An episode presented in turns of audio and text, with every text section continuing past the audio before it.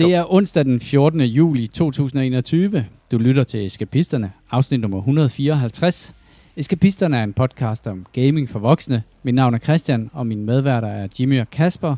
Velkommen til.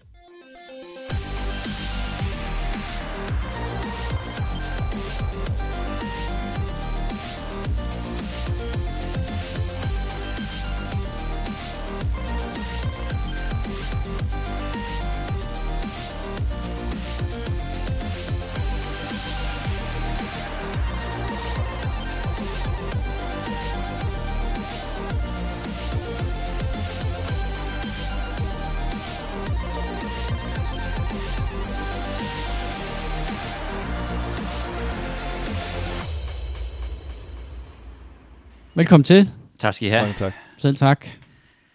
På trods af mange sabotageforsøg på uh, introen, så er, vi her, så er vi her. Jeg skyder skylden på varmen. Yes. Mikrofonproblemer, tekniske problemer. En øh, manglende 4-0 barnlige- sejr over England. Ja, det havde vi lovet. Barnlige værter.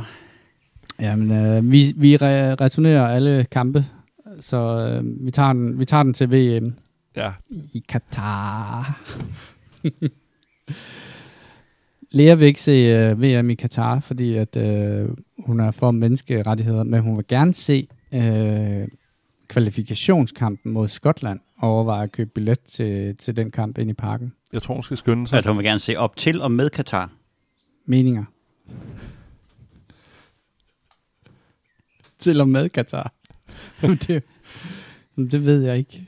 hun skal til at skynde sig. Der er Giv mig kan jeg afsløre. Ja, det kunne jeg godt forestille mig. Det kunne jeg godt forestille Jeg mig. hoppede med på bølgen. Jeg tager ind med en ven og ser mod Israel, fordi øh, til Skotlands kampen, der er jeg ude og løbe øh, DHL-stafetten. Mm. Mm. Så ja, Ja, men så kan du også Så bare du købe en det, øh, Hummer parken, og køre den øh, til stadion. Ja. Og, øh, Du er jo ved parken, så der er jo ikke noget problem. jamen, jeg tror, Du bare faktisk løbe direkte ind og se det. mm. jeg, jeg tror at øh, med min, øh, hvad hedder det, træning op til DHL, så, så er det måske, jeg ikke øh, lige helt i stødet til det, tænker jeg.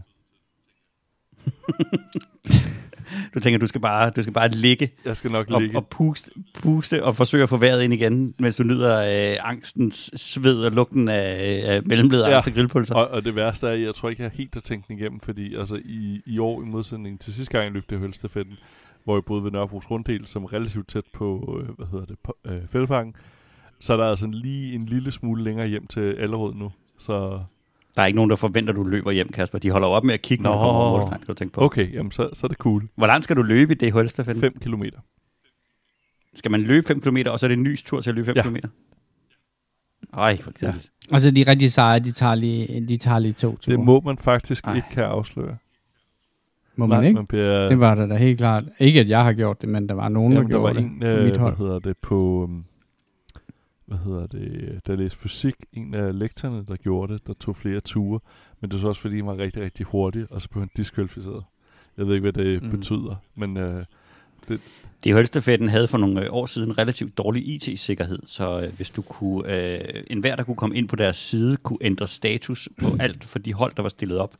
Så en af mine øh, kollegaer, der ikke løb det hulstafetten, synes han var rigtig morsom, og så ændrede han status på det holdet til øh, et kvindehold. Så de blev rangeret enormt højt, fordi der var ikke nogen, der havde opdaget det der. Fedt. Fedt, fedt, fedt, fedt. fedt. det er jo, det, det synes jeg er dårlig stil. Det det- som at gå ind og rette på Q-cards øh, til en podcast. Altså, det, fuck, det er dårlig stil. Ja. Ja. Ej, det er faktisk ret sjovt. Ja, det er rimelig dumt. Ved du, hvad der også er sjovt? Det kritikerroste MMO Final Fantasy 14 har nu en gratis demo, der går op til level 60 og inkluderer den første expansion, Heavensward. Og nu har du taget hul på nyhederne, Jimmy. Ja, det har jeg nemlig. Ja, der har du nemlig. Så må jeg fandme segway nyheder. der, derhen selv, hvis det skal være sådan. ja, ja. Det var, der var nogle sten på vejen i den segway der, men, øh, men vi er der. Lad os sige, vi er der. Jeg sidder og ventet at komme ind med mit rant om MMO. Vi er jo gamle MMO-spillere, Jimmy. Jeg ved ikke, Kasper, er du sådan en, en der har spillet MMO? First Love. Nej, jeg er for dårlig til det. EverQuest helt for hårdt? Øh, der var rigtig mange fra min folkeskoleklasse, der gjorde det. Jeg er rigtig dårlig til MMO'er. Det eneste MMO, øh, jeg sådan rigtig har spillet, Dårlig til MMO. det er Star Trek Online, hvor jeg jo har en lifetime subscription. Øh, og der er Ja, ja, selvfølgelig det- det, Jamen, frit, det kalder jeg også at støtte op. det er frit øh, til lytterne, og selvfølgelig mobbe mig for det, ligesom mine venner gør. Så det, det er sådan en jævnlig ting, jeg bliver mindet om. Nå ja, man kunne også have købt en lifetime subscription til øh, Star Trek Online, og dem, der ikke lige er Jeg har en helt... idé til din lifetime subscription. Vi, ud, vi lægger ud, øh, log indet, og så kan alle frit gå ind og spille løs på det. Bare grinde din karakter helt vildt hårdt op. Men det kan jo være, at det bliver sådan en sleeper hit, som på et eller andet tidspunkt overhaler kongen af Ligesom det kritikerroste. MMO Final Fantasy 14, der nu har gratis demo, der går til level 60, og inkluderer den du er første meme, expansion, Jimmy. Heavensward. Øh, Men Det er jo også et sleeper hit. men der, Alting er en segway til mig. det er jo sådan en ting, som det, det er faktisk historisk, at det er sket. Der har altid været sådan, what's the next wow-killer? Det kan jeg huske, det snakkede vi meget om, dengang wow var vildt populært. Og det kommer bare aldrig til at ske. Men det er faktisk sket nu. WoW er blevet dethroned, og Final Fantasy 14 er den nye konge af MMO'er. Er det det med den gratis demo, der går op til level 60 og inkluderer den første expansion, Heavensward? Jimmy, hvorfor er du snakker fald- om det? Det kunne jeg godt tænke mig at høre. Det kommer i historien. Prøv, jeg har jo, jeg har jo spillet Final Fantasy 14 og prøvet at få jer med, og øh, det gad, var der ingen, der gad. Så mens at øh, Pippi var lille, så var Final Fantasy 14 det eneste spil, jeg kunne spille, fordi det kunne man lægge ned, og så kunne man gå ud og sørge for, at den ikke var i gang med at slå sig ihjel, øh, den lille hundevalp der. Men jeg har, nu, nu peger jeg lige med, over på en artikel fra, fra Kotaku, som beskriver, at øh, årsagerne til, at øh, Final Fantasy 14 har overhalet World of Warcraft. Og det er, der er tre, tre grunde. Øh, åbenbart er World of Warcraft kommet med en, øh, en expansion, som har skuffet fælt. Øh, jeg ved ikke hvorfor. Jamen er det ikke bare de der Og- expansions, de genudgiver? Eller er det en rigtig expansion, altså rent faktisk nyt indhold, eller er det gammelt indhold? Jeg tror, det er en rigtig expansion, og en af de ting, der skuffede helt vildt i den, så er det, at den slutter af med sådan en, en for det første dårligt lavet, og så, øh, og så øh, cliffhanger øh, videosekvens, som ikke afslører noget som helst andet end, end nu må du vente på den næste expansion. Og den anden grund er, at der er en eller anden meget kendt World of Warcraft streamer, som nu er, har forladt skuden og er begyndt at streame uh, Final Fantasy 14. Asmo Gold. Asmongold, som jeg ingen anelse om har, øh, hvem er, men øh, super, super fed streamer. Øh, og så er det øh, en meme. så der skulle, der skulle overraskende lidt til at vælte læsset for World of Warcraft, vil jeg sige. Hvad, hvad gik det Jeg vil sige, vi lige på? inden det her, der sad vi og kiggede nogle, vi sad og kiggede nogle reklamer, som, øh, som Final Fantasy har 14 har lavet, og de har lavet sådan nogle live-action reklamer, altså hvor det er en rigtige mennesker, der går rundt og snakker om det her, og de er lavet så øh, kitschet og sjovt, så de faktisk er rigtig, rigtig gode. Og det er lavet på det der med, øh, pitchet er, at der er en, der oplever nogle rigtig, rigtig dårlige free trials, og så kommer der en, øh, en krølhåret dame løb ind fra siden og siger, det er godt nok den dårligste free trial, jeg nogensinde har set. Men ved du, hvad der er en god free trial? Det er kritikerros til niveau Final Fantasy 14, der nu har en gratis demo, der går op til level 60, og inkluderer den første expansion, Heavensward. Og hun siger det konstant og igen og igen i det der. Og det er simpelthen slået igennem som et meme, der har, hvor alle mulige mennesker poster det til, øh, til billeder, og nogle af dem er faktisk absurd sjove. Jeg prøvede faktisk at logge ind på min Final Fantasy-account, men øh, på trods af, at jeg havde købt spillet to gange, både på PC og på konsol, så var min øh, 150 dage udløbet, så jeg kan ikke øh, logge ind på det. Men, men de blev ved med at sige, at det er godt. Altså, der er rigtig mange, der synes, det er godt. Jeg har det sådan, jeg synes, jeg, de, de, problemet er, at du skal spille igennem de første 60 levels, og så bliver det rigtig godt. Og det ved jeg ikke helt rigtigt, om jeg har. Er det ikke bare en lang trail så, i stedet for en, en korting? Altså, Jo, jo, jo. så det- bruger jeg bare jo, rigtig jo, det er lang en tid lang på trial. at, altså, at nå til, nå, nu, nu bliver det først sjovt. Jeg tror, det- det som de siger, det er, at du får rigtig, rigtig meget spiltid i det, som er, at før du Det gør jeg kommer også ind, i og så Candy vælger, du skal begynde at betale. tænker jeg. Jamen, det er ikke gratis til gengæld. Er, er det ikke? Eller er det? Jo, Nej, det betaler du. Det, det betaler du med blod, sjæl og tid og opmærksomhed. Ja. altså, ja. Du afskriver godt nok din sjæl Din i den der sjæl i ULA. Død Ja. og ødelæggelse. Men, men, øh, men det er jo meget interessant, at, at det er et spil, som jo havde måske den værste start for en ny MMO. Det var jo et spil, der... der Vi var det tæt på et offentligt seppuku. Ja, ja, det blev trukket tilbage, og så, fordi at det var så dårligt, da det launchede, og så øh, gik de ud på japansk vis og bukkede og sagde undskyld, og så sagde vi skal nok gøre det bedre, og så et år efter, så kom de ud, og så har de lavet hele spillet om til det der er nu, tror jeg, og så har de så forbedret på det lige siden. Jeg bliver ved med at høre møde folk, som øh, siger, at øh, de der expansion er the shizzle, Men jeg kan også mærke, at det er meget over den japanske genre, hvor World of Warcraft jo har sådan en mere europæisk uh, fantasy-tilgang. Så er jo Final Fantasy jo en... Jeg ved, ikke, jeg ved ikke, om man kan kalde det anime eller sådan noget, men det meget. har den der meget japanske, ja. mærkelige tilgang til det, hvor det i udpræget grad er et kostymespil, hvor det handler om at få en masse fede dragter, man kan vise frem, og dem er der masser af.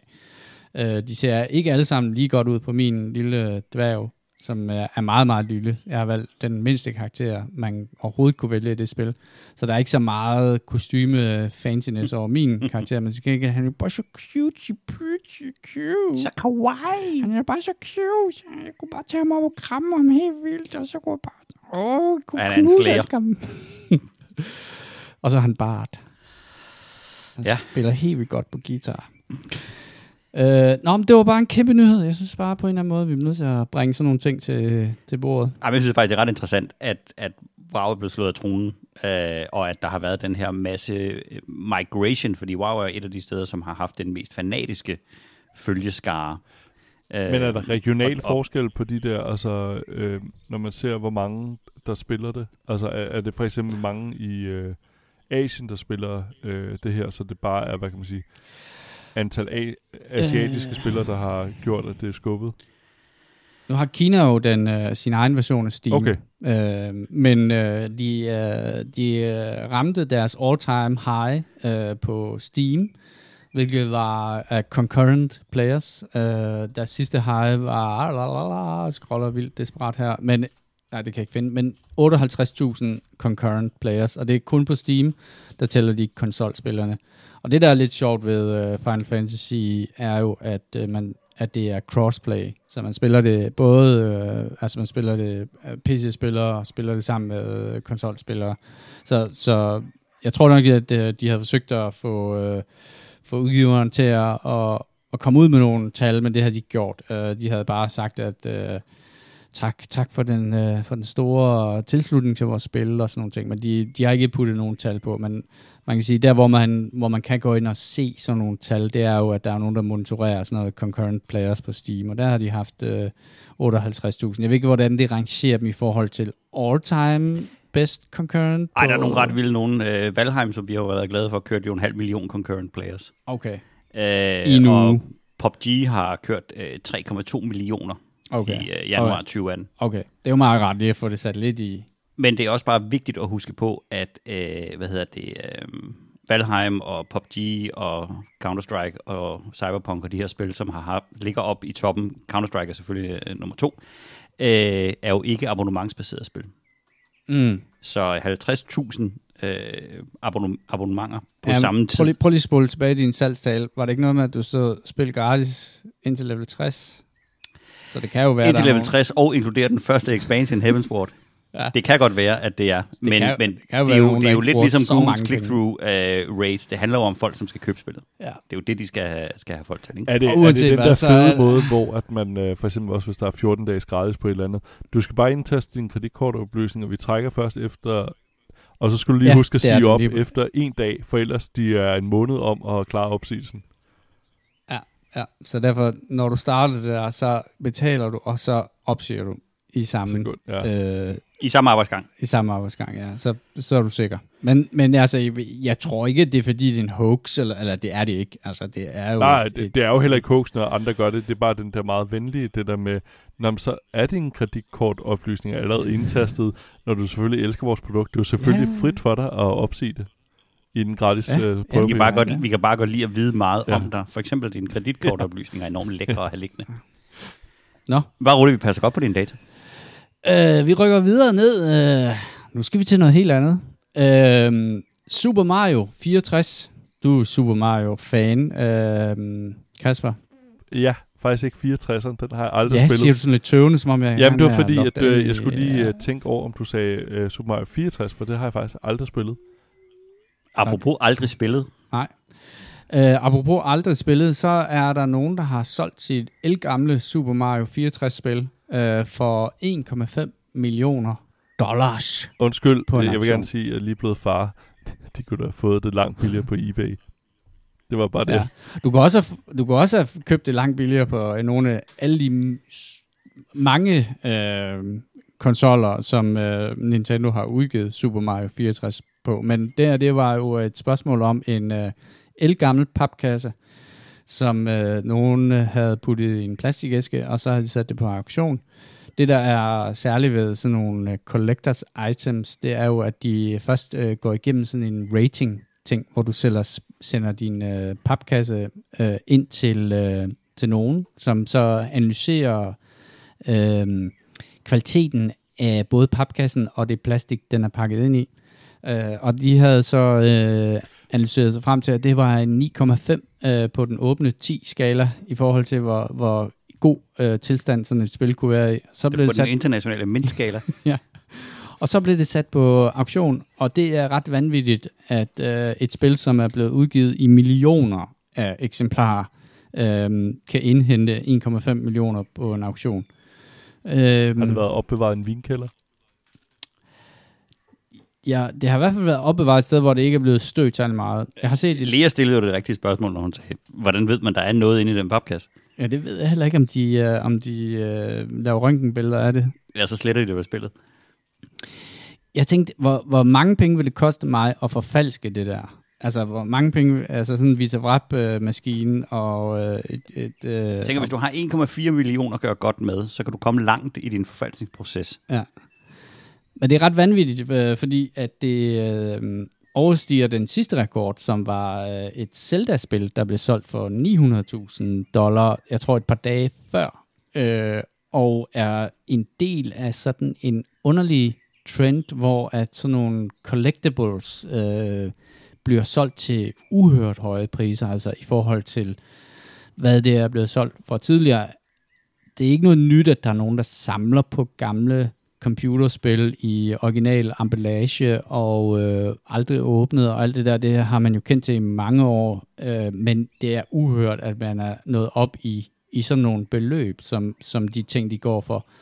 Og jeg, jeg, jeg ved ikke, hvad det skyldes. Jeg, jeg ved ikke, om I har nogle bud på, hvad, hvad sådan noget, det kan skyldes. Altså, Bitcoin. Ja, ja jeg vil Ja. lige præcis sige Ja. Bitcoin. Altså.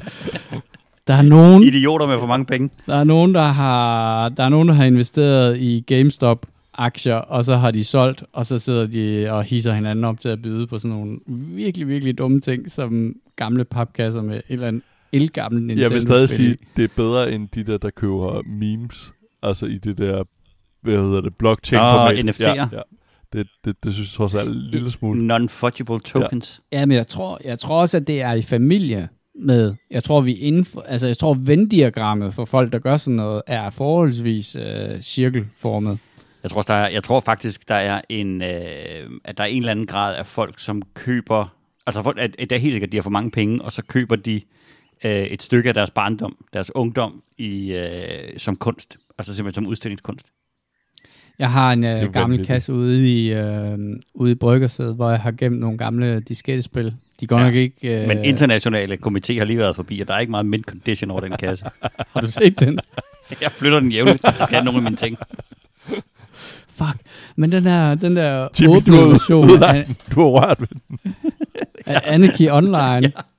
Jeg tror faktisk også, jeg har Wing Commander. Jeg tænker, når at uh, Star Citizen kommer ud, så sætter jeg mit Wing Commander-spil. Jeg har en uåbnet på- Star Trek eBay. Online øh, kasse. Og et lifetime abonnement. ikke det, det er ikke til salg.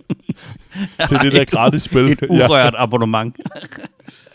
Går du nogle gange ind og tjekker, om, de, uh, hvad, om hvad serverstatus er på det der spil? Der? Ja, altså det, Det ligner, det ikke fedt, er, er opdateret siden. Altså det blev udgivet, så det er fedt. Mm. Jeg tror, altså, i gamle dage, der kunne man jo godt sælge sin WoW-account og sådan noget ting. Altså, jeg tænker, at den der, du, jeg tror, den er penge værd, Kasper. Jeg tror, du sidder på en guldmine lige der. Ja, det tror jeg også. Jeg skal, Har I Altså en Steam-account, der aldrig har været banned, er jo mange penge værd, især hvis den er gammel. Ja, ja, ja, ja, ja, ja. Jeg fik engang at vide af en, at min Steam-account var mange penge værd, fordi den aldrig nogensinde var blevet banned. Og, og det er ikke, øh, jeg sagde sådan, åh, men det er fordi, der er helt mange spil på, eller sådan noget. Nej, det er overhovedet ikke noget med det at gøre. Det er, det er kun fordi, at du, den er over 10 år gammel, og den ikke har modtaget et eneste backband. Det gør den værdifuld. Og jeg ved ikke hvorfor. Jeg kan ikke gennemskue hvorfor, fordi hvis du skal hacke et eller andet, hvad, hvad så? Så mistænker de, har man større troværdighed inde ved, i Steam, hvis der er, at man har en gammel account eller sådan noget. Er det, er det sådan? Jeg ved det ikke. Jeg ved det ikke. Har I nogen gamle ting liggende ude i garagen, som uh, I tænker at kunne være penge værd? Jeg har ikke andet end gamle ting liggende ude i garagen. Til gengæld er der ingen af dem, der er penge værd med garanti. Jeg har en Godt. uh, masse, uh, hvad hedder det, fire sommerdæk til en Peugeot 207, som skal skifte. Ej, det, Kasper, du får indbrud nu. Prøv lige, prøv, prøv lige at tage dit uh, Vita Wrap, og så bare rulle det ud over. Og så sende det ind til VADA-kommissionen. Til Sotheby's og, Ja. og sige, de er i min condition. Jeg kun kørt 20-30.000 km. Jimmy, du har skrevet nyhed på. Uh, ja. Zelda. Apropos gamle Zelda-spil. Ja. Øh, den, det gamle Zelda Skyward Sword kommer i en øh, remastered edition her den 16. juli i år. Øh, lige omkring 10 år gammelt. Øh, Wii U-spil, som er blevet opgraderet til 60 fps og HD-grafik, og øh, bare øh, endnu en af de her udgivelser til, øh, til, til Zelda-narkomanerne, mens vi venter på, det, øh, på Breath of the Wild nummer 2 som jo er så hemmeligt, at de ikke engang vil komme med en titel på det, fordi de mener, det vil afsløre for meget af spillet. Men i øh, 2022 skulle det næste øh, store Zelda-spil lande, og indtil da må man, øh, må man fornøje sig med, med Skyward Sword. Og det er jo et, igen tilbage til det der, hvor at der kommer nogle, nogle genudgivelser af, af gamle spil, som har været gigantiske succeser. Øh, så meget så, at, at dem, som har været enormt glade for dem dengang, næsten kan spille dem sammen med deres børn. Øh, 10 år måske lige øh, lavt nok, ikke? Men, men i princippet så får man lov at genopleve rigtig, rigtig meget af sine spiloplevelser. Øh, Diablo 2 Remaster der er også en af de der ting, vi venter på, som kommer øh, og, og forventeligt tager øh, verden med storm. Øh, WoW, Vanilla øh, Replay og alle de her ting. Der er en kæmpe søgning tilbage til de gamle spil, som folk har spillet. Har har I den der nostalgi-fornemmelse omkring computerspil? Altså, Det har jeg, men jeg har nostalgi omkring det på samme måde, som jeg har det med 80'er-film. Når man går tilbage og ser dem og spiller dem, så er de sjældent helt lige så gode. men Final Fantasy har jo Undskyld, netop... sagde altså, du noget om Total Recall der? Jeg er klar til at tage til hele vejen til Birkerød, for that's hill I'm willing to die on. Min absolute yndlingsfilm, og nogle af dem, som er fuldstændig øh, genseelige, og som jeg kan, jeg kan, jeg kan se som, som narko, øh, er jo 80'er-film. Men der er også rigtig mange af dem, som jeg ligesom har flasket op på, der ikke holder særlig godt i dag. Øh, det, er, det er svært at være lige så begejstret for Van Damme-film i dag, som det var øh, dengang. Til gengæld vil jeg sige, at, at Predator er stadig uden sammenligning den bedste Team vs. Monster-film, der nogensinde er lavet. Og den bliver med stor sandsynlighed aldrig, aldrig nogensinde øh, stukket. Når der en dag kommer øh, 3D-vision med, med, med lugt og, øh, og rystelser, så vil man kigge tilbage på den som en, et sort-hvidt mesterværk. Altså, jeg Jeg er var klar over, Total. Recall er fra 1990. Det er bare inden folk skriver vredt og så videre, men jeg synes, den har... Det er den perfekte 80'er-film, der så ikke er udgivet i 80'erne. Men uh, Det er stadig en Ja. 80'er-film. Jeg var meget, meget glad for Bud Spencer-film. øh, der er vi 70'erne, Ja, det var, ja, men øh, jeg genså så en Bud Spencer-film øh, for, det, ved jeg ikke, det er jo nok kun omkring 10 år siden. Og der øh, sad jeg og kiggede på den og tænkte, var jeg på havde jeg røget hash som femårig, da jeg så de der film, og synes, at det var mega fedt. Nu kender jeg dine brødre, og ja, sandsynligvis. Ja, der er en uh, reel sandsynlighed for altså, det. jeg var, Men- jeg var sygt øh, bange for... Altså, jeg havde en sådan latent frygt for at gå på toilettet, siden jeg i øh, 90'erne... Ja, nu skal jeg lige sige selv færdig. Øh, da jeg så den første et-film. da så, Åh, Ej, ej, fy Ja, for, fy øh, for helvede, det skal man Nej, ikke. det, det, var- det var ikke særlig sundt, og slet ikke i den alder. Og det gjorde, at jeg sådan langt op i 20'erne havde frygt. Altså, der lå noget, hver gang jeg var på toilettet. Der var den der frygt for, at der var lige pludselig blod op af, hvad hedder det, kloakken og en klovn der. Så genså jeg den. Og det var faktisk egentlig meget rart, for det blev fuldstændig fjernet, den frygt for at gå på toilettet. Nu er jeg så til gengæld frygt for... Ja, det er jo det, det tager lidt af traumerne væk, ikke? Ja. Men det er jo sådan en ting, hvor man hvor, som filmbranchen har beskæftiget sig med i mange år, det der med at lave remakes af, af, af gamle klassikere, og så kan man jo altid sidde der og være purist og sige, at de gamle var bedre, og, og det er bare sådan, det har bare ramt spilbranchen rigtig, rigtig meget her på, inden for de sidste år, det der med, at så skal vi have remaster det ene og det Mass andet, eller, og så er det re, ja, og så er det remade og sådan nogle ting. Der Dark var øh, Final Fantasy-spillene blev remade nu, i, øh, efter at de remade 7'eren, som jo intet har grafisk øh, eller gameplaymæssigt at gøre med den originale. Men, og de har, øh, de har jo sagt, at de nu vil de genudgive, altså sådan, nu vil de remake alle de gamle Final Fantasy-spil. Og jeg har det sådan lidt som om, at Ej, bare altså, nøjes med der er noget inden i mig, der siger, at det er bare sådan en kreativ tørke i at, at uh, gå tilbage til brønden på den der måde der. Men er det, eller, er det, eller er det bare ligesom mode på et eller andet tidspunkt, så bliver... Jeg tror, du har rammer det der med den kreative tørke nøjagtigt. Og jeg tror, det er et, et produkt af den tid, vi er i, med, øh, med console shortage, med chip shortage, med, med alle de her ting, hvor at, at on, den nye Unreal Engine ligger og lurer. Øh, den nye konsolgeneration ligger og lurer. Øh, men rigtig mange spiludviklere er nødt til at vælge, skal de lave console exclusives, der kan komme ud på nogle konsoller, som de i stand, ikke er i stand til at sælge, simpelthen fordi de ikke findes. Eller skal de lave ting, hvor de går på kompromis og siger, at vi går tilbage og skriver til en, en, en præhistorisk teknologi, fordi det skal også kunne køre på fireren af de her øh, konsoller. Og så tror jeg, det er, det er bedre, nemmere slash øh, investeringsmæssigt korrekt, og der er jo ikke så meget love of the game, øh, når man er oppe i den her øh, kæmpe skala. Investeringsmæssigt korrekt at gå tilbage og så sige, hvad nu hvis vi taber ind i folks kærlighed til det? Og det er jo lidt ligesom, når der er nogen, der kigger på, øh, på GTA, og så siger, jeg vil også trykke mine egne penge. Mm. Hvad nu hvis vi genudgiver et spil, vi har lavet allerede, som lavede mange penge? Kan vi så også trykke vores egen penge i det her? Fordi så kigger de for eksempel på, øh, på WoW's vanilla-version, hvor hvis du installerer den, så skal du have spillet det originale WoW, for at synes, det er sjovt. Ellers så tænker du, what the 2005 sker der her? mm. øh, men, men der var jo gigantisk succes, og folk de hårdede tilbage til og powerede igennem det for at få lov til at få hele den der oplevelse igen af Murlocken, der står og, og bræger ned ved flodbredden. Og der tror jeg, andre har kigget på det, og så har de sagt, prøv, vi har da også noget gammelt kildekode liggende, vi kan skrive om. Så er der bare sådan det der kæmpe store newsflash. Du kan ikke genopfinde dit første kys. Altså, der er, jeg ved godt, at nostalgi sælger, og det, og det tror jeg også, øh, det er også kombineret. Ja, men Simon Spies sagde, at du kan ikke købe kærlighed, men du kan kan købe noget, der ligner til forveksling. ja, det, det, ja, okay. Og, men men der, der er også... Øh, der er selvfølgelig også det der med, at der, vi er en generation af, af, af folk, der spiller computerspil, som har nået en moden alder, og, og vi længes tilbage til, øh, til det der, øh, som, som vi synes var interessant, og det, som vi brugte rigtig meget tid på. Og så er, der, er en ja, og så benhård der, følelse, og der ja, er mange penge i den. Og samtidig er der en ny generation, som måske aldrig har oplevet det. Og der skal, altså en god idé er en god idé er en god idé. Øh, så, så på den måde kan man måske forsvare det på den måde, at så er der også en ny generation, der får oplevet noget, som er den gode gamle idé, som var i de der spil der, og som man øh, så kan få den der, det der fællesskab, eller genopdage det, og, og opdage det på ny, fordi man er en, en yngre generation af det. Så det siger jo også noget om, at Altså er vi måske ikke også et, et, et sted, hvor at vi har muligheden for at, hvad kan man sige, genudgive noget historie, Altså, at vi, vi har, at vi kan, vi kan genfortælle noget historie øh, i, i, i et nyt format, altså for eksempel Mass Effect genudgivelsen, er, at den rent faktisk skubber det ret meget frem til en, måske ikke 2021, men 2019 version, øh, hvis man kan sige det sådan. Altså, det er et ret unikt sted at stå, hvad kan man sige, sådan rent historiefortællingsmæssigt, at man rent faktisk har muligheden for at, at genfortælle ting på den måde, altså at øh, og, at man kan forsøge at prøve at genopleve den, den gamle magi på en eller anden måde, og måske give magien videre til noget nyt, fordi altså,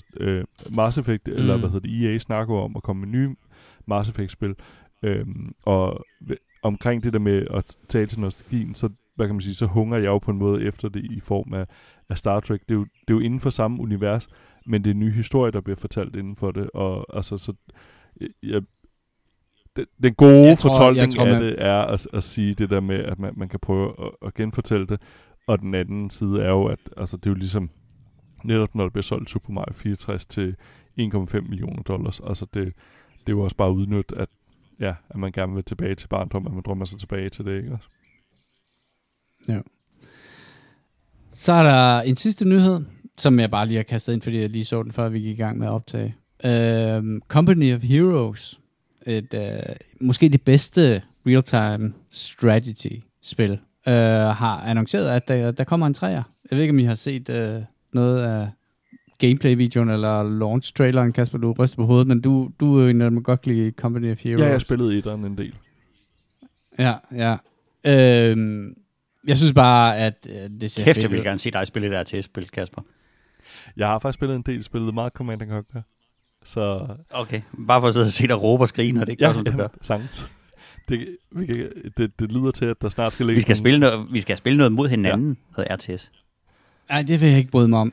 Jeg, jeg, jeg, det vil jeg bare fejle i så meget. Altså, der er et eller andet der, hvor, hvor man skal springe frem og tilbage mellem sin base building og sin, sit angreb, som gør sådan, at jeg, det er sådan afbrudt samleje. Jeg kan ikke øh, koncentrere mig om noget som helst. Altså, det er sådan meget et spil, der handler om at multitaske, og det er jeg ikke så god til. Jeg er ikke sikker på, hvad jeg skal synes om, at du beskriver sex på den måde. Men det, lad nu det ligge, og lad os gå videre. Så det er bare sådan en, det er bare sådan en checkliste på et Excel-ark.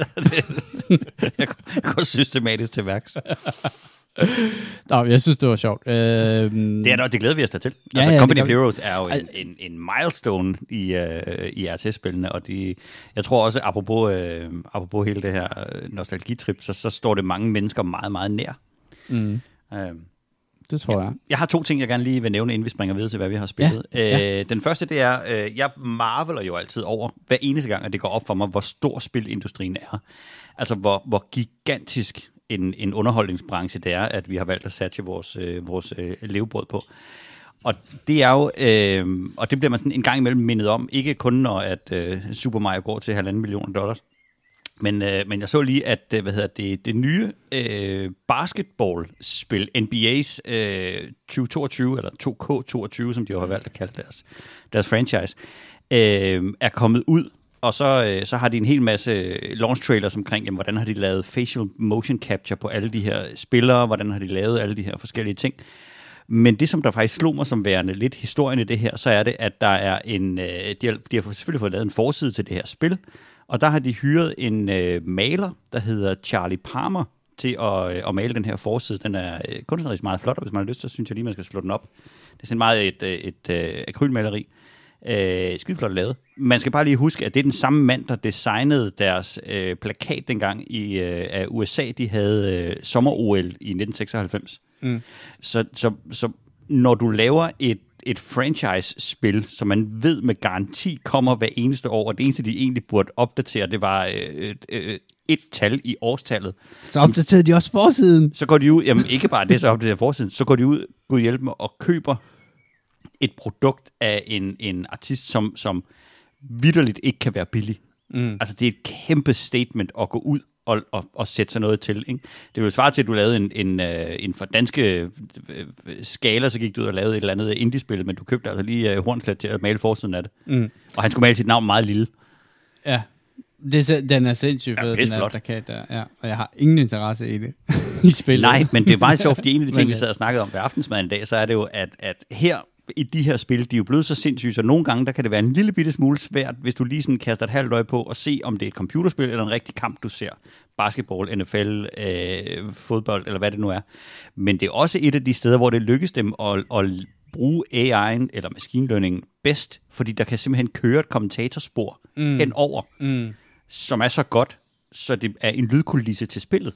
Det er helt sindssygt. Jeg har set, øh, jeg ved ikke om det er Football Manager, det må Christian belære mig om senere, men der har de sådan en autogenereret øh, kommentator, Ja, præcis som sådan er en. overbevisende god. Altså, ja, jeg ved godt, at han er måske ikke lige så god som Morten Brun, Ej, men det er jo bare et spørgsmål. der var helt i bunden. Men det er bare et spørgsmål De om... kan ikke gøre den deprimeret nok, det jeg tror det, der er fejlen. Nej, det går overhovedet ikke. De er trætte alle sammen. Det er meget trætte der. Det, nu skal de også til at tage sig lidt sammen der på midtbanen. Det er, er det virkelig dårligt, dårligt, det. der. Meget farlig føring. Men jeg vil bare lige understrege, at Morten Brun fik ret. Ja, Ja, vandt jo ikke over England. jamen det er der det, ingen, der har lyst til at det høre havde på. AI'en ikke gættet. Det har ingen lyst til at høre på. Ej, vi vil have de der kommentatorer, der skifter mening hver 30 sekund. Det er simpelthen fantastisk. Ja, øh, fedt. Nå, det vil jeg bare lige, fordi jeg elsker Ja. sådan nogle små nyheder, der minder mig om, hvor, hvor vanvittige Læg, læg den der computerspil plakat op på vores øh, Facebook-side. Det skal jeg er gøre. Super flot. Og den anden ting, jeg godt vil, øh, vil snakke om, så er det fordi, at øh, vi har jo øh, noget, der nærmer sig måske ikke et absolut yndlingsspil, men det er, det er sjovt nok altid med på listen, når vi skal snakke om spil, vi rigtig, rigtig godt kan lide. Og det er jo Helldivers. Mm. Det har den rigtige humor, det har alt muligt andet, og det er jo det her, øh, snakker vi sidst om, at, sidst om at, at, at trenden omkring firemands koop-spil er jo stukket fuldstændig af. Og øh, udgiverne af, af Helldivers øh, har jo øh, perfektioneret den her i en, i en sjælden grad øh, med det spil, de lavede for meget, meget lang tid siden, der hedder Magica. Øh, helt tilbage i 2011, hvis jeg ikke husker galt. Øh, og så har de sådan set egentlig lavet nogle lækre, lækre iterationer hen over det samme spil, hvor at du spiller fire mand sammen på en skærm, isometrisk kigger ned, og så løber du rundt og kan have en masse støttefunktioner til hinanden. Øh, de har øh, tjent en masse penge på at lave de her spil. Og så Magic har de... er det øhm, spil, der konstant kommer på Steam Sale. Jo, og så har det et hav af bizarre øh, DLC'er, ja. som faktisk er van, vanvittigt humoristiske. Ikke? Der, er- på et tidspunkt, der, der er Battlefield kørt sådan en uh, Battlefield Vietnam uh, DLC, så tænkte jeg, det laver vi også. Og så er det fire troldmænd i Vietnam, uh, der laver junglekrig. De har øh, en fremragende sans for humor, og, og hvis man skulle være i tvivl om det, så synes jeg, man skal et, øh, støtte dem ved at købe øh, Helldivers i en rasende fart, og så, øh, og så komme i gang med at spille det, fordi humoren i det spil er noget af det største ved spillet. Anyway, helt tilbage til nyheden. Øh, Arrowhead har valgt at kaste nogle af deres øh, spilpenge efter et projekt, som hedder Mind Detonator, som er et, øh, hvad hedder det, et, et, et firma, som støtter øh, udvikling af øh, spildesignere og øh, hjælp og støtte og løft til, øh, til computerspildesignere i Norden. Øhm, ikke på den måde, at de prøver at, øh, at købe sig ind i alle mulige forskellige firmaer, men at de forsøger at sikre sig, at, øh, at spiludviklingen den, den øh, bliver samlet der, hvor den egentlig er, også hvis det er langt væk fra storbyen, og så, øh, og så gør rigtig, rigtig meget ud af at spotte talenter, og så talentudvikling inden for det. Øh, Øh, det lyder som et, øh, et sales pitch for det, men jeg synes faktisk, det er, er drønspændende, når der er nogen, der vælger at kaste sig ud i nogle af de her øh, startups, hvor at, at de støtter de små øh, indie-spil, små spiludviklere, fordi det er, det er jo, der er jo selvfølgelig en businessplan bag det, men det er jo her, at vi kan se et Valheim blive udviklet, eller et Limbo, eller et af de der ting, som, som pludselig tager øh, verden ved storm. Og, øh, Nu har jeg endelig et sted, hvor jeg kommer af med min øh, 500 sider lange pitch omkring et øh, firmands co-op shooter Stellaris øh, crossover til... Ring til Mind Detonator Spil. i dag. Skriver jeg lige til dem der. Bare skriv. I, I sætter bare pengene ind på det her. Jeg tager mobile pay. Done and done. En halv million Christian Thomsen, dollars. Mic drop. Kolde, iskolde dollars. Iskold mobile dollars. Det synes jeg, du skal gøre. Ah, det er godt Men skulle der være nogen af dem, vi, Ja. ja. øh, vi, der, der gider lytte til det her, der sidder med en uh, spiludvikler i maven, eller, eller kender, eller synes, det er interessant, så vil jeg faktisk opfordre til, at man lige tjekker Mind Detonator ud. Øh, fordi jeg synes, det er et skide godt initiativ, at man støtter den, øh, den, den, den skandinaviske øh, spiludviklingsscene. Det er, et, øh, det er en, en branche, der har det drønhårdt, fordi der er ved Gud ikke penge i at være spiludvikler. Så det kunne være fedt, hvis der var nogen, der gad hjælpe. Men hjælpe mindre man er Ghost Ship Games. Ja, så er der måske lidt. Men jeg, jeg tænker, at jeg tænker det, også, Coffee Stain, de, de synes, Ja. det var en god idé at, øh, at betale for fem mands løn til at lave Valheim. Arrowhead er jo... Uh, det, altså, de har bare lavet det, det bedste spil i verden. Jeg elsker alt ved Arrowhead. Altså, jeg elsker alt ved dem, og, øh, og samtidig, at det er jo den der kærlighed til øh, firmands co-op, og så vil jeg lige indskyde, at øh, Aliens Fireteam, som er det der Aliens, det kommer, det overrasker mig lidt, det kommer faktisk allerede den 24. august, Far til fire timer. og allerede i denne her måned her, så kan du jo øh, se frem til, at, øh, og det kan du også, Kasper, fordi der blev du tvangsindskrevet til at spille The Ascent, øh, som kommer den 29. juli, som også er sådan en firmands øh, Diablo-agtig ting. Så det skal vi prøve. Vi skal have en mening om Okay, det. jamen vi det, prøve jeg, det. jeg skal nok have en mening om det. Det er godt. Men du skal også spille det sammen med Ja, ja. mig. Og Jimmy. Ja, ja, det er vores mening. Så rykker vi videre til øh, spil, vi har spillet. Ting, vi har spillet, ting, vi ved noget om. Og her vil jeg jo starte med at overrække Jimmy en kæmpe stor guldpokal. Tak skal du have. Jeg håber, den er så tung, at jeg knap kan bære den. Ja, der er diamanter og masser af achievements. Øh, Og den er fyldt med champagne den, og kaviar. Fordi du har fuldført Returnal. Det har jeg. Og det var med med en lidelseshistorie på højde med Jesus, der slæbte et trækors op til hans egen korsfæstelse. Ja, men det Hvor skulle man man sådan så kun, på det udefra. Men han hvordan skulle kun oplevede, gøre det én gang. hvordan oplevede du det? Jeg oplevede jo øh, omkring 100 gange at blive sendt tilbage ned af den der af, af, af Golgata, og så skulle slæbe korset op fra scratch. Mm. Øh, jeg fandt jo ud af, hvordan man gennemfører Returnal. Det gør man ved at have et bestemt våben. Mm. Jeg er sikker på, at der er nogen, der kan gøre det på en Dance Dance Revolution pad med bind for øjnene og, et, øh, og en starter gun, der ikke er blevet upgraded. Jeg glæder mig til at se de, de, de run-throughs, fordi der har jeg fortjent at gøre nu. Men der er en øh, Hollow Seeker, som er et, øh, sådan et slags øh, hurtigskydende øh, rifle i den, som har en, øh, en, en perk, der hedder en portal gun. øh, som, som er, at den, den skaber sådan en lille portal, der skyder automatisk mod din ven, dine fjender. Og Ikke venner. Nej, ikke dem. Du har ingen venner, så det er ret nemt. Det kan man bare skyde løs. Øh, og, og den skal man bruge til at smelte den sidste boss af verden, uden, øh, ikke uden problemer, for det tog mig alligevel et, et, et, et par forsøg, men de par gange, hvor det lykkedes mig at få ham ned på en, en 10%, 5%, 30% af den sidste af de tredje former, han er i, der var det helt klart med den gun.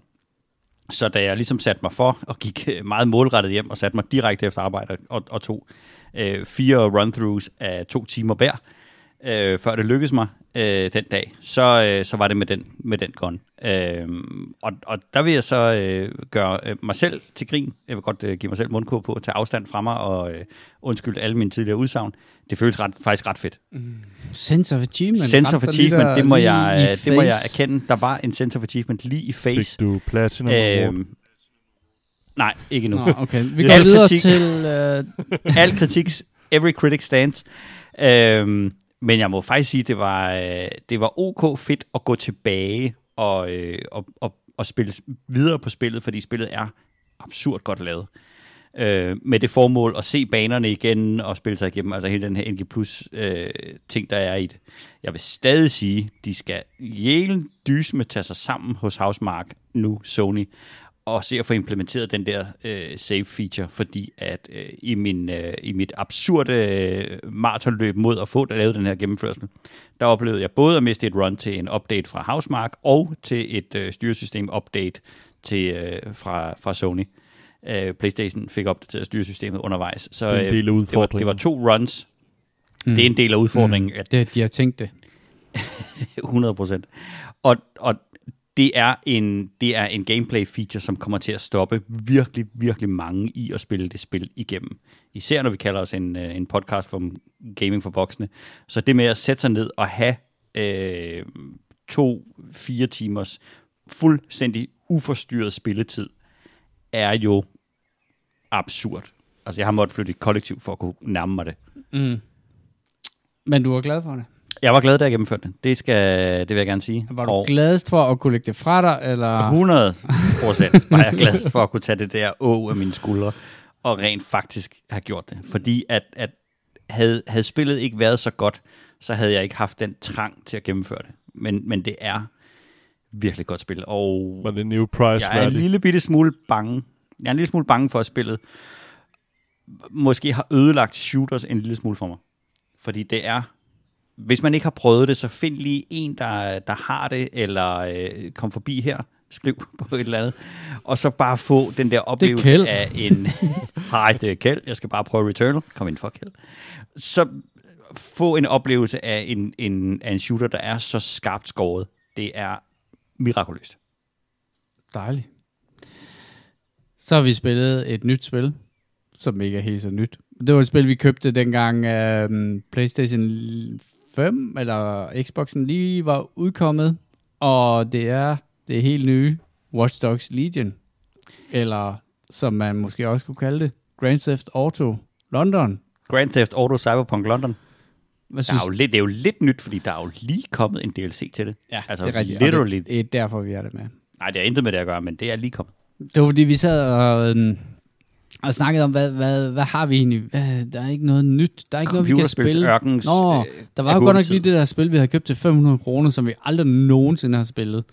Ja. Uh, og det var Watch Dogs Legion. Uh, og det har vi så spillet den her uge her. Uh, Det startede jo ud med at have den der save file error, hvor Nå, du det bare er mistede. Ja, det var derfor, vi stoppede, ja. Og Det kostede det jo lige 8 måneder i, i syltekrukken. Og så skulle vi også lige vente på, at der kom noget multiplayer. Og det er også kommet. Ja. Så vi har spillet det, og jeg vil sige, jeg synes, det er et godt spil. Sådan helt kort og lige ud af posen. Øh, og jeg vil ikke holde dig tilbage i spænding. Øh, det, er, det er et fremragende spil. Øh, jeg har spillet, vi har spillet mest single player, Jimmy, Ja. og, øh, og man kan sige, at single player-delen minder jo rigtig meget om sådan en slags Grand Theft Auto med noget cyberpunk øh, indover.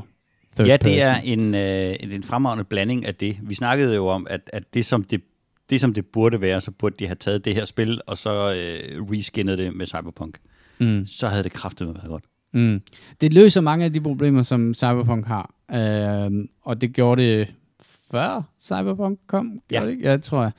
Øh, spil som, eller ting så, eller ele, spilelementer som at, øh, hvad skal vi sige, sådan, det er jo, man er jo, de har jo bygget hele London op, øh, og lavet sådan en clockwork øh, maskine, som simulerer, hvordan London er. Og en af de ting, som øh, Cyberpunk måske ikke løste super godt, så var det jo AI-delen. Både i forhold til altså alle de der mennesker, der er i, øh, i byerne, øh, hvordan interagerer man med dem, hvordan øh, spawner biler, hvordan, øh, hvordan kommer politiet efter dig, når du gør noget kriminelt og sådan nogle ting. Og det øh, vil sige, der, der er nogen, der har gjort det bedre end, end øh, CD Project Red i den henseende, og, og det, er, det er at finde i øh, Watch Dogs. Hvornår foregår spillet? Det er en det foregår i sådan en... Øh, 2032, tror jeg. Har England ja, vundet nå, noget nu? Er der et årstal, det... Hvis jeg, ja, der er ikke nogen plakater med football coming home, eller noget af den dur. Football did not come home. Men til gengæld har de en meget realistisk øh, fremskrivning af det engelske samfund, at det ender i et øh, fascistoid øh, Huliganisme.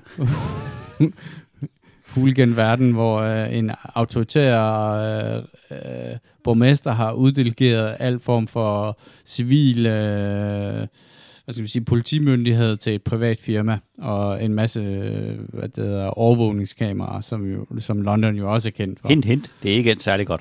Det er ikke endt så godt, og du spiller jo så den her medlem af den her hackerorganisation DeadSec, som du, man også spiller i de andre Watch Dogs-spil. Jeg, har, jeg, har, jeg, jeg, må, jeg må sige, jeg har jo ikke været en af dem, som har været super involveret i den franchise indtil nu.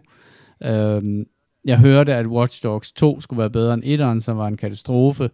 Øh, men, men den her, som i, i alle mulige måder er 3'eren, øh, uden at den har et tretal klistret på for enden, er måske sådan den, den gode version af, at hvis du vil spille en hacktivist øh, imod et eller et totalitært regime. Og jeg vil sige, der hvor jeg har fundet mest fornøjelse i det spil, så er det jo det engelske øh, islet, som det har, det der med, at du kan, det har sådan, altså spillet har jo den der underlige, eller sjove feature med, at du har ikke en decideret hovedperson. Du rekrutterer øh, indbyggerne i London, og de kan alle sammen være agenter i din, øh, i din, øh, i din sag. Øhm, og, og, og, og der kan man rekruttere gamle, gamle, gamle damer, øh, som stort set ikke kan gå, og øh, fodboldhooligans fra poppen, og øh, advokater fra The City. Øh, og det gør, det er faktisk en stor del af fornøjelsen ved at spille det spil, det er at samle den der squad af, af mærkelige individer. Spillet som, har en kæmpe idiotfaktor. Ja. Fordi det er simpelthen så sjovt at, at øh, finde det grimmeste, det grimmeste menneske, eller pæneste menneske, eller hvordan man spiller det, øh, rekruttere dem, og så tage dem hen til sin, øh, til sin tøjshop og finde det mest enten absurde eller seje tøj igen tilbage til, hvordan man spiller det. Og så ellers tage dem ud og løse missioner. Og du kan vidderligt løse missioner med en meget, meget lille asiatisk øh, gammel dame, eller med en øh, kæmpe pumpet engelsk hooligan, eller en øh, gentleman med, med snurbart og, øh, og sygekassebriller, eller og de har alle sammen en eller anden blanding af forskellige evner og, og hvad hedder det, accent, og de er gået utrolig langt for at bygge den, øh, den der AI, der skal gøre, at byen virker levende, at alle øh, NPC'er, du ser, er, øh, er individuelle, individuelt påklædt, øh, opførsel, alle mulige ting. Og når du går rundt, så har den taget meget af det, den havde i Watch Dogs 1 og 2, hvor du ligesom hørte skænderier, eller glæde, eller at står snæver, eller en slåskamp, eller alle mulige ting. Altså, det her det er et af de absolut bedste eksempler, jeg har set på at lave en levende by. Mm. Når du er i den her øh, verden, jamen, så har du en klar fornemmelse af, at dem, du går rundt omkring, af levende mennesker. Og det er jo det, du har, de har taget i gameplayet, fordi hvis du ser en eller anden person, der ser spændende, eller latterlig, eller sjov, eller sej ud, så peger du på dem, og så siger, jeg vil spille den karakter. Så løser du en mission, som kan række fra svær til banal, og så pop, så kan du spille den, kar- den karakter. Så bliver det din hovedperson. Og du kan også selvfølgelig gå ned og modde dem på alle mulige måder, give damerne fuldskæg, eller øh, mænd hanegam, eller øh, hvad man nu har lyst. De er utrolig flydende i deres øh, seksualitet i øh, character-designeren. Og som, som man kan spille præcis, hvordan det er, man har lyst til.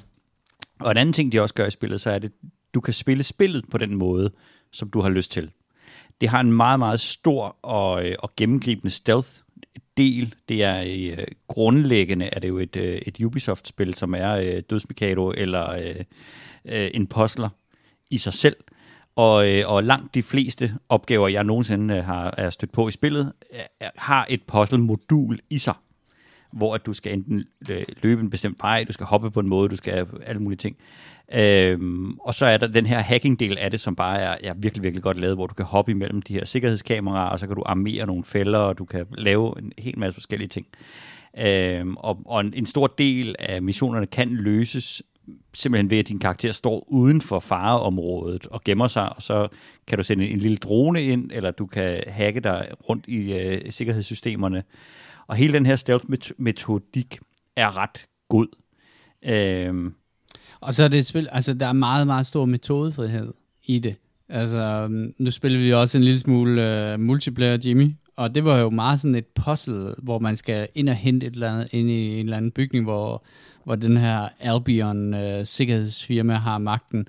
Og så kan man have opgraderet nogle karakterer med, at de kan hacke deres droner, og nogle andre kan kan, det, det handlede faktisk meget om droner, vil jeg sige. Men, det handlede meget om ja, droner. Fordi det der med at løbe ind med din maskinpistol, eller din elektriske maskinpistol... Og forsøge, det kan du i hvert fald ikke, når du spiller multiplayer level 1. Nej, det kan man ikke. Men der er jo sådan en helt... Øh, ting der. Jeg, jeg vil sige, jeg er ikke helt klar til at fælde dom over multiplayer-delen endnu, fordi at det ikke er helt samme free-roaming-ting, øh, ting, som var i Grand Theft Auto. Det er mere sådan vinklet imod nogle særlige missioner.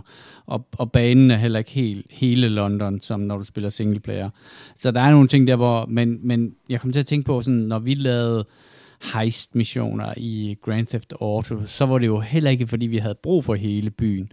Men det er bare den der, måske fornemmelsen af, at man kunne tage ud i lufthavnen og hente flyver, som ikke er der i, uh, i, i uh, multiplayer-delen af det her spil. Ja, det mangler lidt format. Altså, det har helt klart en virkelig, virkelig god fornemmelse af det der heist-ting, og, øh, og når man har, så øh, sniger sig ind i en, i en, i en, i en smøge og gemmer sig øh, med sine øh, to mennesker i underbukser og hanekamp, der sidder og gemmer sig øh, inde i, øh, i et mørkt hjørne, og så sender deres øh, små øh, spiderbot-droner ind, og øh, den ene distractor, og den anden øh, laver takedowns og sådan noget der. Det giver meget den der heist fornemmelse, hvor man sidder og føler sådan lidt samarbejds ninja-agtigt. Det, som jeg er bange for i det her spil, nu har vi spillet det et, et par dage, det er, jeg tror simpelthen ikke, det har den replayability, og jeg tror ikke, det har den dybde, som det var det, vi fandt i GTA. Mm. Og øh, en af de ting, som jeg har, har, har fundet ud af, efter jeg har spillet det her, så er det jo, at, at det, har jo, det har jo et helt klart AAA øh, take på det, hvilket vil sige, der er, blevet, der er blevet gjort nogle ting omkring gameplayet, som helt klart er lavet for, at det skal være spilbart og her der tænker jeg helt konkret på, at der er en masse forskellige arketyper i spillet, men helt, helt grundlæggende er der en, en, en, der er rigtig god til hand-to-hand fighting, der er en god hacker, og så er der, øh, hvad hedder det, øh, nogen, der er rigtig gode med droner. De har sådan en mm. masse subclasses, så de kan en masse forskellige ting, men det er ligesom de tre hovedting, der er, altså en fighter en, og så videre.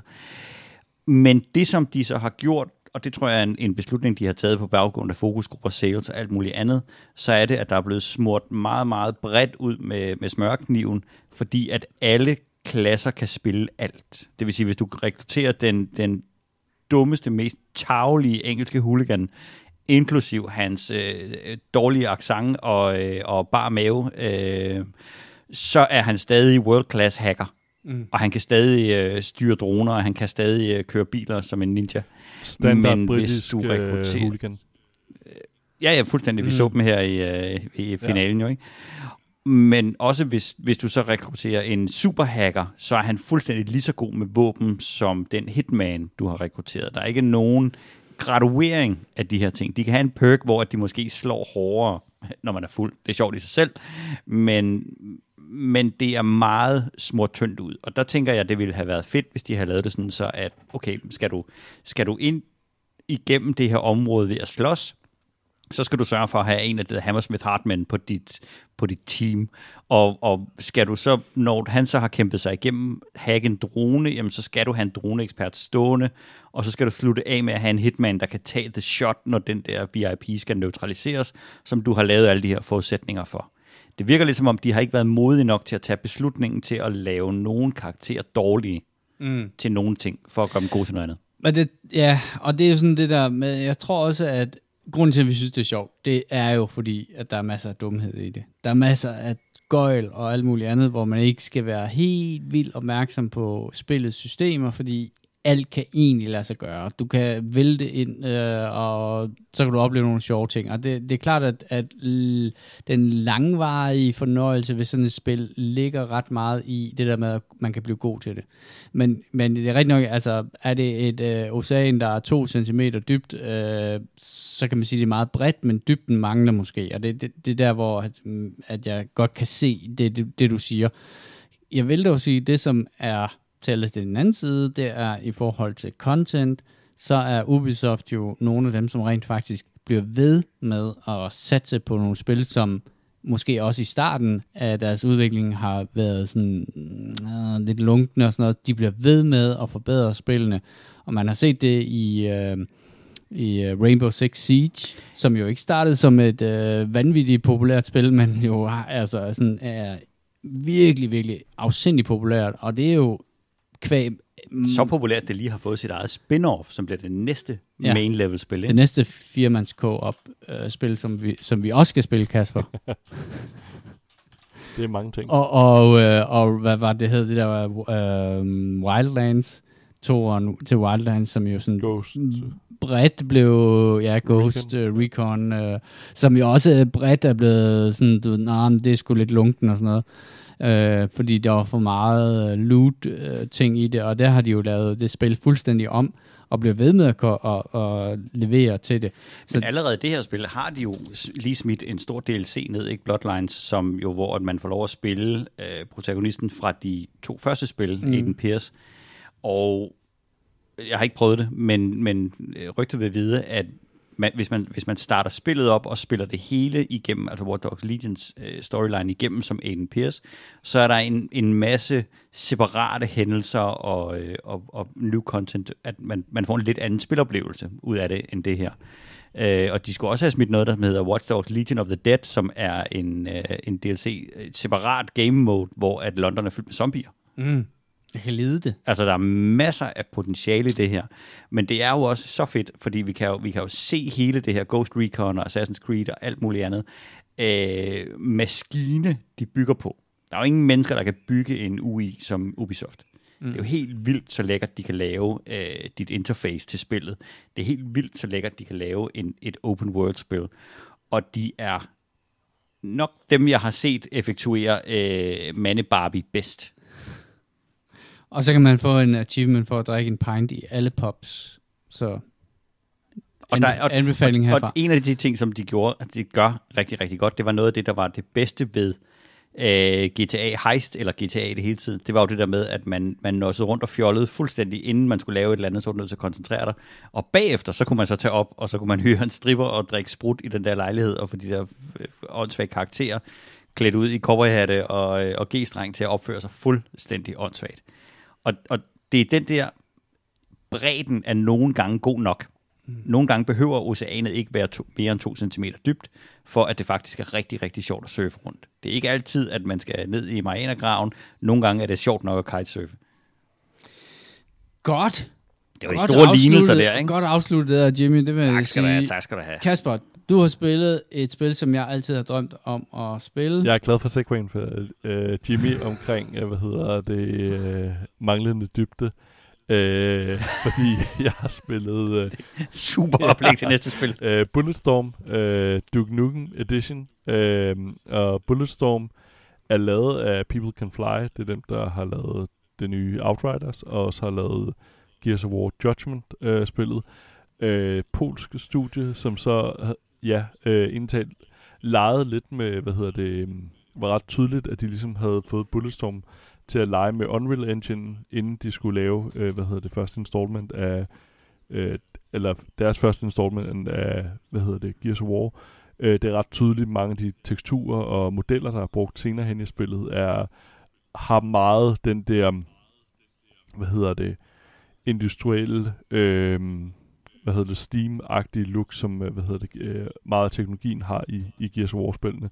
Øh, og så, hvad kan man sige, det- det, minder om, øh, hvad hedder det, øhm, Serious Sam, hvor at øh, de bare har haft alt øh, asset til rådighed fra, hvad hedder det, øh, Gears War, øh, og så har de bare lavet et rigtig, rigtig sjovt sp- øh, spil ud af det. Man, øh, det, de lægger meget vægt på i spillet, det er, at man har en sådan øh, elektrisk øh, leash, leash, altså sådan en, hvad hedder det, pisk, Pisk. man kan fange folk med, og så bliver de hivet hen ting, og så sparker man, og så bliver det ligesom sådan slow motion, og så kan man dræbe, øh, hvad hedder det, modstanderne på alle mulige måder.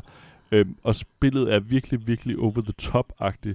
Øhm, og det har de så krydret med, øhm, jeg, jeg sp- gennemført hvad hedder det, det første, øh, den originale udgave af Bulletstorm-spillet, øh, og så så så, at der kom denne her øh, Duke Nukem Edition, og kastede mig så over den, og Duke Nukem er en perfekt karakter til det her spil. Det er så fjollet, det er så dumt, men det, man, man tilgiver det rigtig meget, og det var nok det, som Duke Nukem Forever burde være.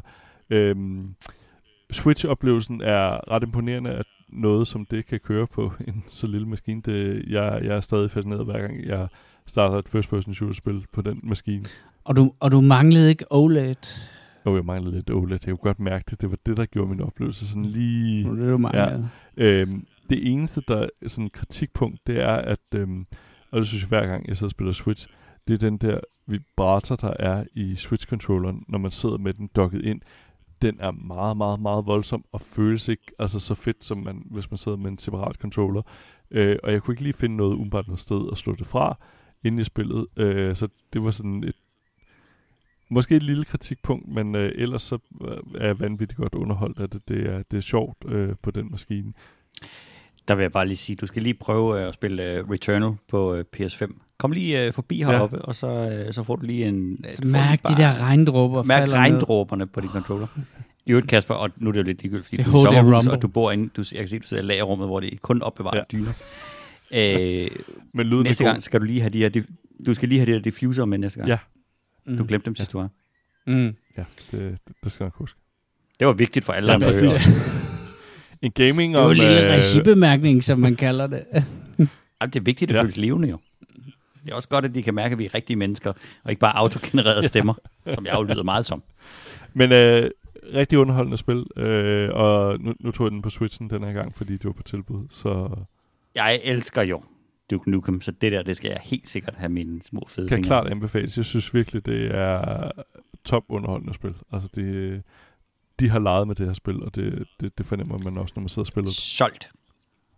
Og når vi snakker om anbefalinger, så Kasper. er det dig, Kasper. Er det Igen? mig? Jamen, øh, jeg Snak bare løs. Jeg fader ud og sætter Ja. ja. musik på. ligesom alle andre. Øh, jeg, jeg vil anbefale i, i, hvad hedder det, i ly af, hvad hedder det, øh, fodboldfeberen, der har DR, øh, jeg tror den er et par år gammel dokumentar liggende, der hedder Danish Dynamite, øh, som er en, ja, øh, fire afsnit, øh, som handler om, øh, hvordan dansk øh, herrefodbold blev professionel i, i start 80'erne med indtoget af Sepiontek.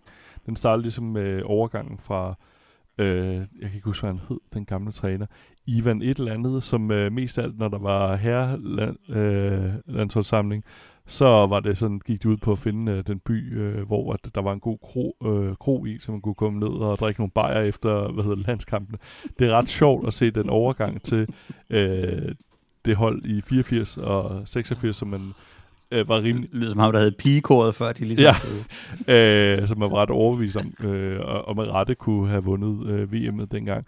Øh, de har samtidig kommentatorerne med, eller hvad hedder det, de spillere med, øh, altså Michael Laudrup, Preben Elkær, øh, Frank Arnesen og Søren Lerby, Morten Olsen osv. Øh, og det er en ret øh, virkelig, virkelig godt øh, fortalt dokumentar, hvis man er fodboldinteresseret, at øh, man ligesom ikke selv har oplevet det dengang, fordi man enten er født der, eller øh, er født senere. Øh, så det er en ret spændende historie, fordi man ligesom får en indføring i, i nogle af de, hvad kan man sige, de, øh, dem, der ligesom startede øh, det professionelle, øh, hvad hedder det, fodbold i Danmark. Og, øh, hvad hedder det, konen, som ikke er særlig fodboldinteresseret, var faktisk rigtig, rigtig godt underholdt af, af dokumentaren. Det er nogle rigtig... Det er også nogle rigtig flotte Ja, fyre. det er nogle personligheder, der kan noget, de det her øh, Frank Arnesen og så videre. Øh, Søren Ja, ja, ja, og de andre, øh, ja, der, der sker altså noget der. Ja, der var altså gang i den. Øh, en, en stor anbefaling, den ligger på øh, DRTV øh, og er fire afsnit og er virkelig anbefalesværdig. Den er underholdende, krydret med masser af gode historier og røverkommentarer fra de forskellige involverede i det. Det er en stor anbefaling herfra. En ting, som jo er, er ret morsom omkring hele det der Danish Dynamite-hold, så er det jo, at de lykkedes jo ligesom at få hele danskerne med sig med en hel masse meget, meget dygtig marketing. Altså der var sange, der var altså Mexico 86, det hele kørte ikke, og, og altså ved Gud, vi så øh, Sir Piontek øh, stå og rappe sammen med fodboldstjernerne. Men et af de steder, hvor det slog mig, de gjorde det vanvittigt godt, så var det, at det lykkedes dem at få børn og unge med kvæg deres reklamekampagner i Anders Andbladene, og hele deres Faxe Kondi øh, reklame-tema der. Og, og det gjorde jo, at, at de rakte også ud over folk, der var fodboldinteresserede. Jeg har aldrig i mit liv interesseret mig for fodbold, men jeg vidste præcis, hvem alle de der mennesker var, fordi de var så nøje gengivet i alle andre sandblade. Og, og det, er, øh, det står tilbage for mig som et masterstroke i, i reklame og, og, og marketing, det der. Jeg lige kigge på den kortrup. Prøv at kigge på den kortrup. Og således øh, nåede vi øh, hele cirklen rundt og endte, hvor vi startede. Øh, og nu ser vi frem til Go, Koldben. verdensmester i fodbold i Katar. Husk, at du kan finde os på eskapisterne.dk og alle de andre steder, man finder sin podcast, og du kan skrive til os, og det kan du gøre på vores Gmail, som er escapistpodcast at gmail.com med forslag til spil eller emner. Det var alt for denne udgave af Eskapisterne. Hvis du synes, at podcasten er god, så del den lige med din ven, din bedste ven. På vegne af Jimmy, Kasper og mig selv, tak fordi I lyttede med.